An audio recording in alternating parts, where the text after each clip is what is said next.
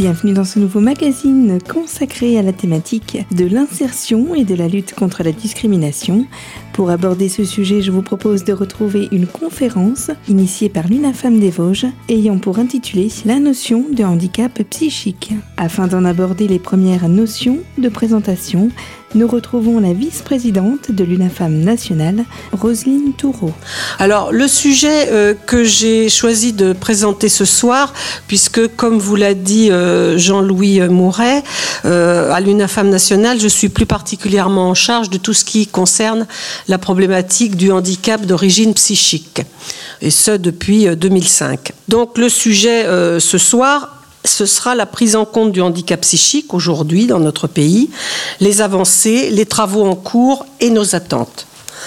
Alors tout d'abord, on va essayer de situer un peu le, cadre, à la fois le cadre conceptuel, puis ensuite le cadre législatif et réglementaire de cette notion de handicap d'origine psychique.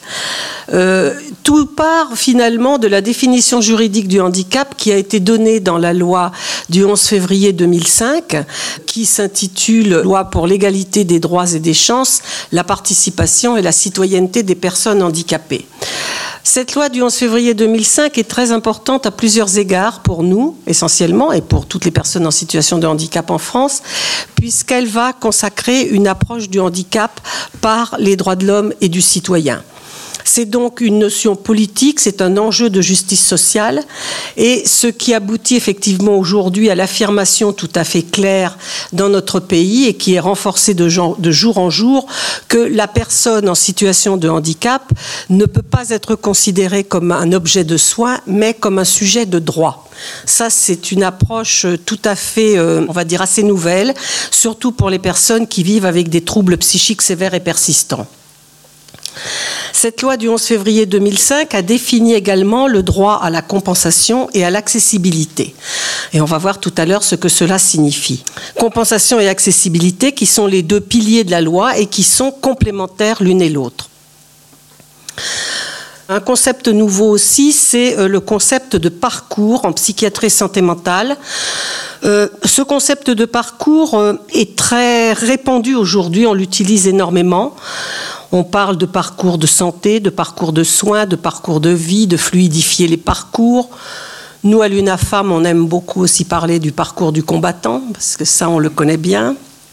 Parler de parcours en psychiatrie et santé mentale, c'est quelque chose de récent. Euh, à telle enseigne que la directrice de l'ANAP, qui est l'Agence nationale d'appui à la performance des établissements sanitaires médico-sociaux, il y a 3-4 ans, avait euh, prononcé cette phrase. Elle avait dit euh, Parler de parcours en psychiatrie et en santé mentale, c'est un tour de force. Quatre ou cinq ans plus tard, vous voyez bien que c'est rentré complètement dans le langage, et pas seulement dans le langage, mais dans la construction des réponses aux besoins de ces personnes. Quand on parle de parcours, quand il s'agit effectivement de, personnes qui vivent avec des troubles psychiques, on doit immédiatement associer les soins et les accompagnements accompagnements sociaux et médico-sociaux.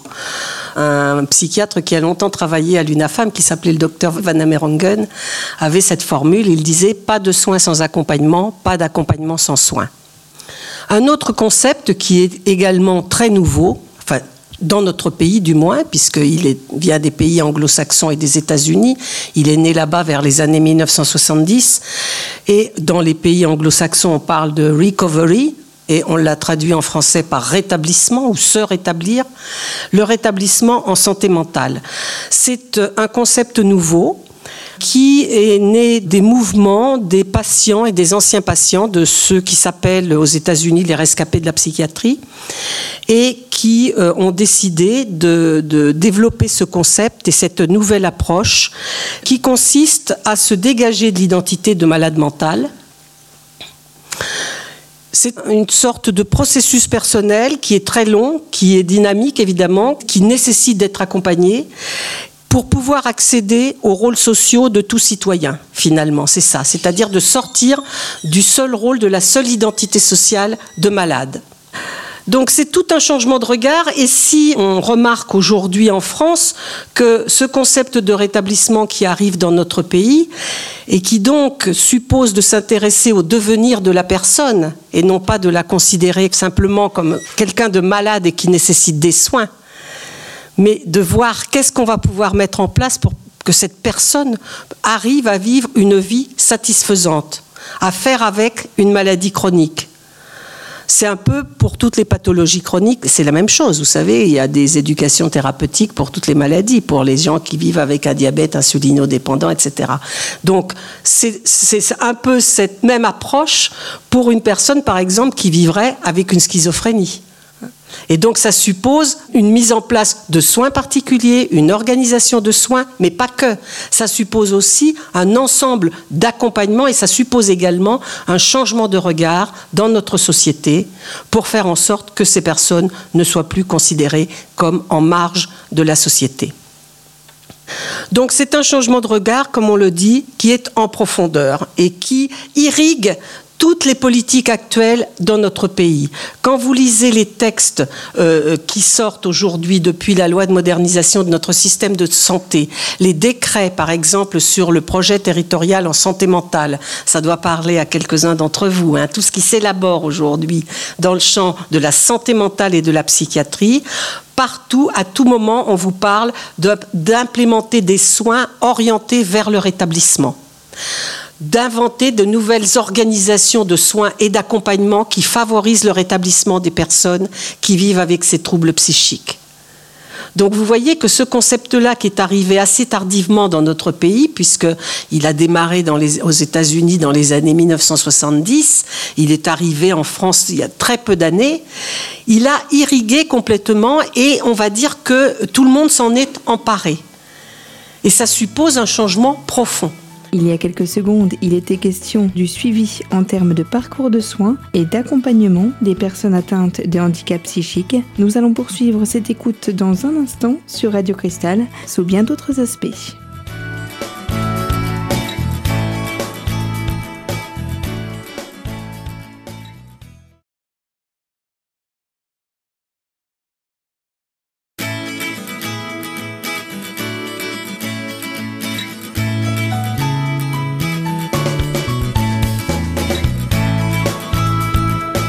Deuxième volet de ce rendez-vous avec comme intervenant la vice-présidente de l'UNAFAM, Roselyne Toureau. Voici comme promis un complément d'information sur la maladie en termes d'obligations légales.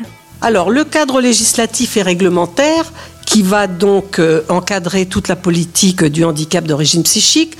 Quel est-il? Tout d'abord, vous avez la loi du 11 février 2005 dont on a parlé tout à l'heure, loi qui revêt une importance toute particulière pour nous puisque c'est dans cette loi que pour la première fois le handicap d'origine psychique a été reconnu. Avant 2005, les personnes qui souffraient de maladies euh, psychiques sévères, qu'on appelait des maladies mentales, on parlait de maladies mentales. Aujourd'hui, on a donc inventé ce terme de handicap d'origine psychique, puisque le handicap mental était déjà euh, pris, puisque ça définissait les personnes qui vivent avec une déficience intellectuelle. Or, le handicap d'origine psychique ne suppose pas de déficience intellectuelle, c'est un autre public.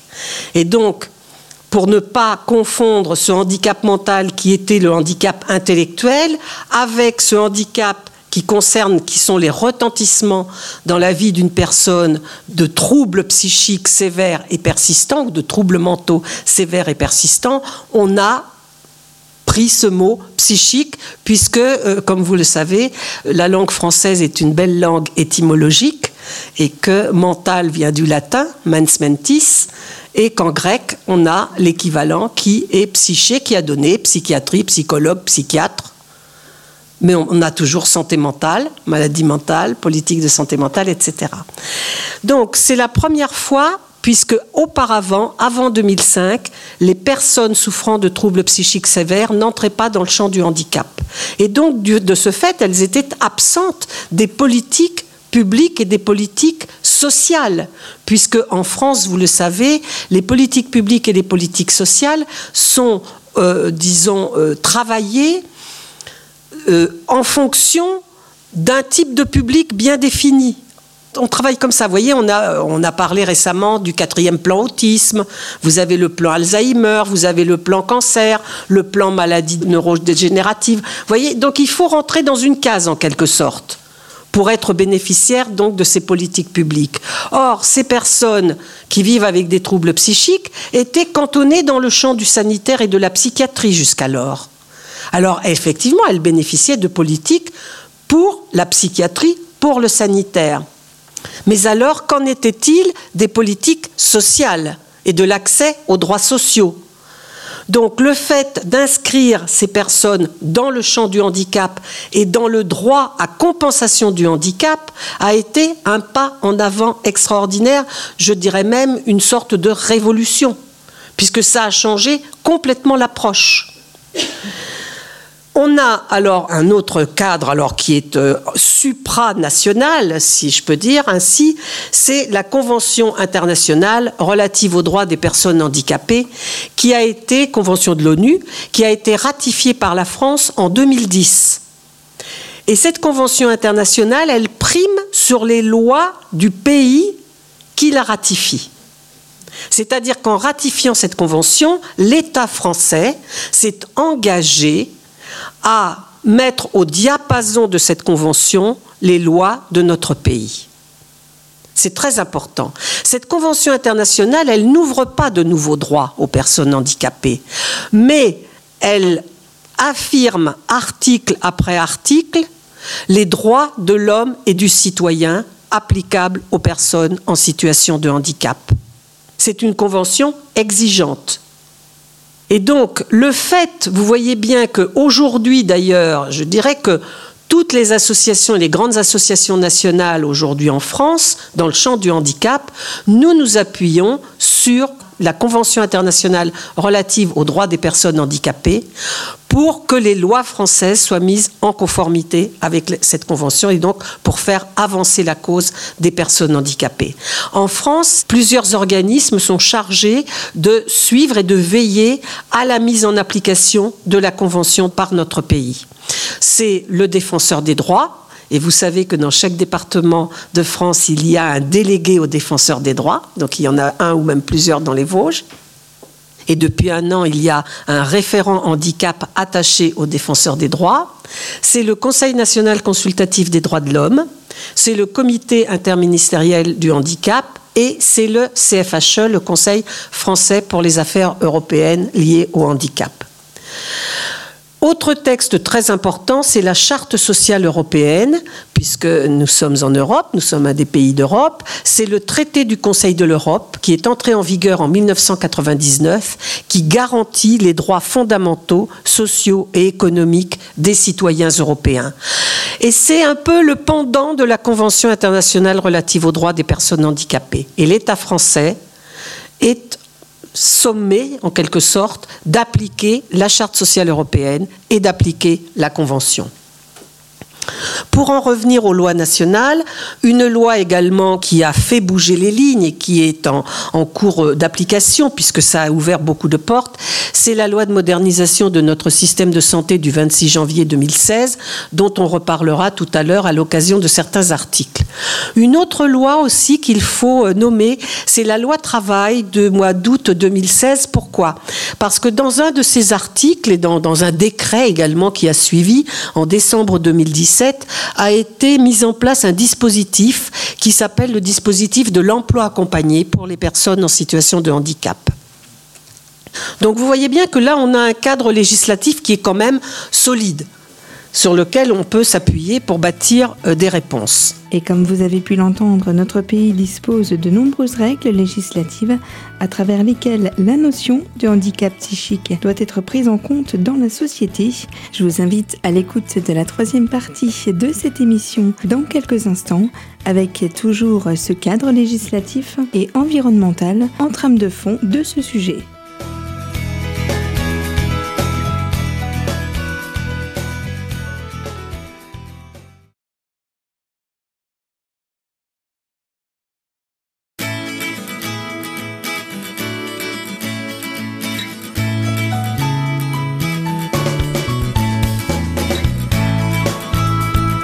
Et si vous venez de nous rejoindre sur Radio Cristal, cette émission suit son cours. Toujours en compagnie de Roselyne Tourouf, nous abordons les grandes lignes de ce que représente le handicap psychique dans la société actuelle. Voici un éventail d'organismes représentatifs et défenseurs de ce syndrome. Donc, comme je vous le disais tout à l'heure, le handicap, c'est bien pas que le handicap psychique, le handicap en général, c'est bien une notion politique et un enjeu de justice sociale. Et dans le champ qui nous préoccupe, nous tout particulièrement, hein, dans le public euh, pour lequel euh, nous œuvrons et que nous représentons, se posent plusieurs questions. Par exemple, pourquoi les personnes vivant avec un trouble psychique sévère et persistant ne pourraient-elles pas ou ne peuvent-elles pas aujourd'hui construire une famille, travailler comme tout au chacun, avoir une vie sociale satisfaisante? La question est posée parce qu'elle se pose dans notre pays en ces termes. Il est donc nécessaire de promouvoir des organisations qui soient orientées vers l'exercice de la citoyenneté, d'améliorer l'accès aux droits. Il est nécessaire également de reformuler des règles économiques, des règles politiques, des règles sociales, de favoriser la prise de parole des personnes concernées. Et vous savez que dans ce champ-là des maladies psychiques, cette prise de parole des personnes concernées, c'est-à-dire des personnes qui vivent avec ces troubles-là, est relativement récente. Et elle est très intéressante et elle change la donne. C'est-à-dire que de plus en plus de personnes aujourd'hui témoignent, le plus souvent par écrit, de leur parcours, de leur vie avec la maladie, de comment elles s'en sont sorties, de comment elles s'en sortent, de comment elles font avec. Et ça, c'est très important. Et de plus en plus de personnes aussi sont invitées, quand elles le peuvent, à intervenir lors de journées d'études ou de colloques. C'est développer l'accessibilité. Alors l'accessibilité, vous allez me dire qu'est-ce que c'est pour le handicap psychique? Bon, on sait ce que c'est l'accessibilité quand on, on parle de l'accessibilité physique. Hein. C'est-à-dire que c'est supprimer les escaliers, mettre des ascenseurs, des rampes d'accès, toutes sortes de choses qui vont faire que l'environnement ne sera plus un obstacle, mais deviendra un élément facilitateur. Pour euh, l'accessibilité pour les personnes en situation de handicap psychique et leurs familles d'ailleurs, ça n'est pas une question d'escalier ou de rampe d'accès. C'est pas ça. C'est ce qui va rendre l'environnement facilitateur et faire justement que l'environnement ne soit plus un obstacle à l'accès aux droits, à la mobilité, à l'accès aux services, c'est le changement de regard sur ces personnes et sur leur entourage. C'est-à-dire qu'il faut lutter, lutter sans relâche contre la stigmatisation qui est à l'œuvre puisqu'il faut bien le dire, euh, malheureusement, euh, mais ça, ça fait des siècles que ça dure, ça n'est pas quelque chose de nouveau, et ça n'est absolument pas spécifique à notre pays dans tous les pays, partout, ces troubles psychiques sévères sont stigmatisés, ils sont méconnus. Et cela entraîne effectivement des réactions de rejet, et cela entraîne des discriminations et une ségrégation. Et c'est cela essentiellement qui fait obstacle à l'inscription dans la vie de la cité comme des citoyens de ces personnes-là. Et donc cette lutte contre la stigmatisation est un élément essentiel et c'est d'ailleurs une des actions prioritaires de euh, l'UNAFAM comme de tant d'autres associations d'ailleurs. Hein. Alors tout cela nécessite une double action, c'est-à-dire d'une part une action pour favoriser la réhabilitation des personnes en termes de soins et d'accompagnement, mais également, on l'a vu, des actions pour changer la société afin que finalement on accepte la participation de la personne comme acteur social, pour qu'elle ait accès à l'ensemble des services, à la vie de la cité, aux loisirs, au travail, et qu'elle puisse finalement, puisque le handicap c'est quoi? Le handicap c'est être empêché. Et donc lever les obstacles au handicap, c'est faire en sorte que la personne puisse jouer les rôles sociaux que tout un chacun d'entre nous est en mesure de jouer. C'est-à-dire être parent, être élève ou étudiant, être un travailleur, un professionnel de ceci, de cela, être un homme politique, être un sportif, être un membre associatif, euh, etc. Ça, ce sont des rôles sociaux. Et donc, la lutte contre la stigmatisation fait partie, le changement de regard fait partie aussi, est nécessaire pour que les personnes puissent effectivement jouer ces différents rôles sociaux. Alors le handicap d'origine psychique, il a été, comme je vous l'ai dit, reconnu par la loi de 2005. Et immédiatement, de nombreuses recherches et études ont été lancées sur cet objet qui était quand même un objet un peu particulier. De quoi parle-t-on C'était voilà. Et donc, il y a eu beaucoup d'études qui sont encore d'actualité et très intéressantes à lire. Euh, on peut définir le handicap d'origine psychique, et je reprendrai là la définition d'une sociologue qui s'appelle Madame Florence Weber, qui avait dit finalement, le handicap d'origine psychique, ce sont les conséquences sociales d'un trouble psychique invalidant, d'un trouble psychique sévère et persistant. Ce sont les retentissements de la maladie sur les activités de la vie quotidienne d'une personne et le désavantage social qui en résulte. C'est ça le handicap. Le handicap n'est pas la maladie. Le handicap, c'est le désavantage social qui résulte d'un trouble en interaction avec l'environnement, toujours en interaction avec l'environnement.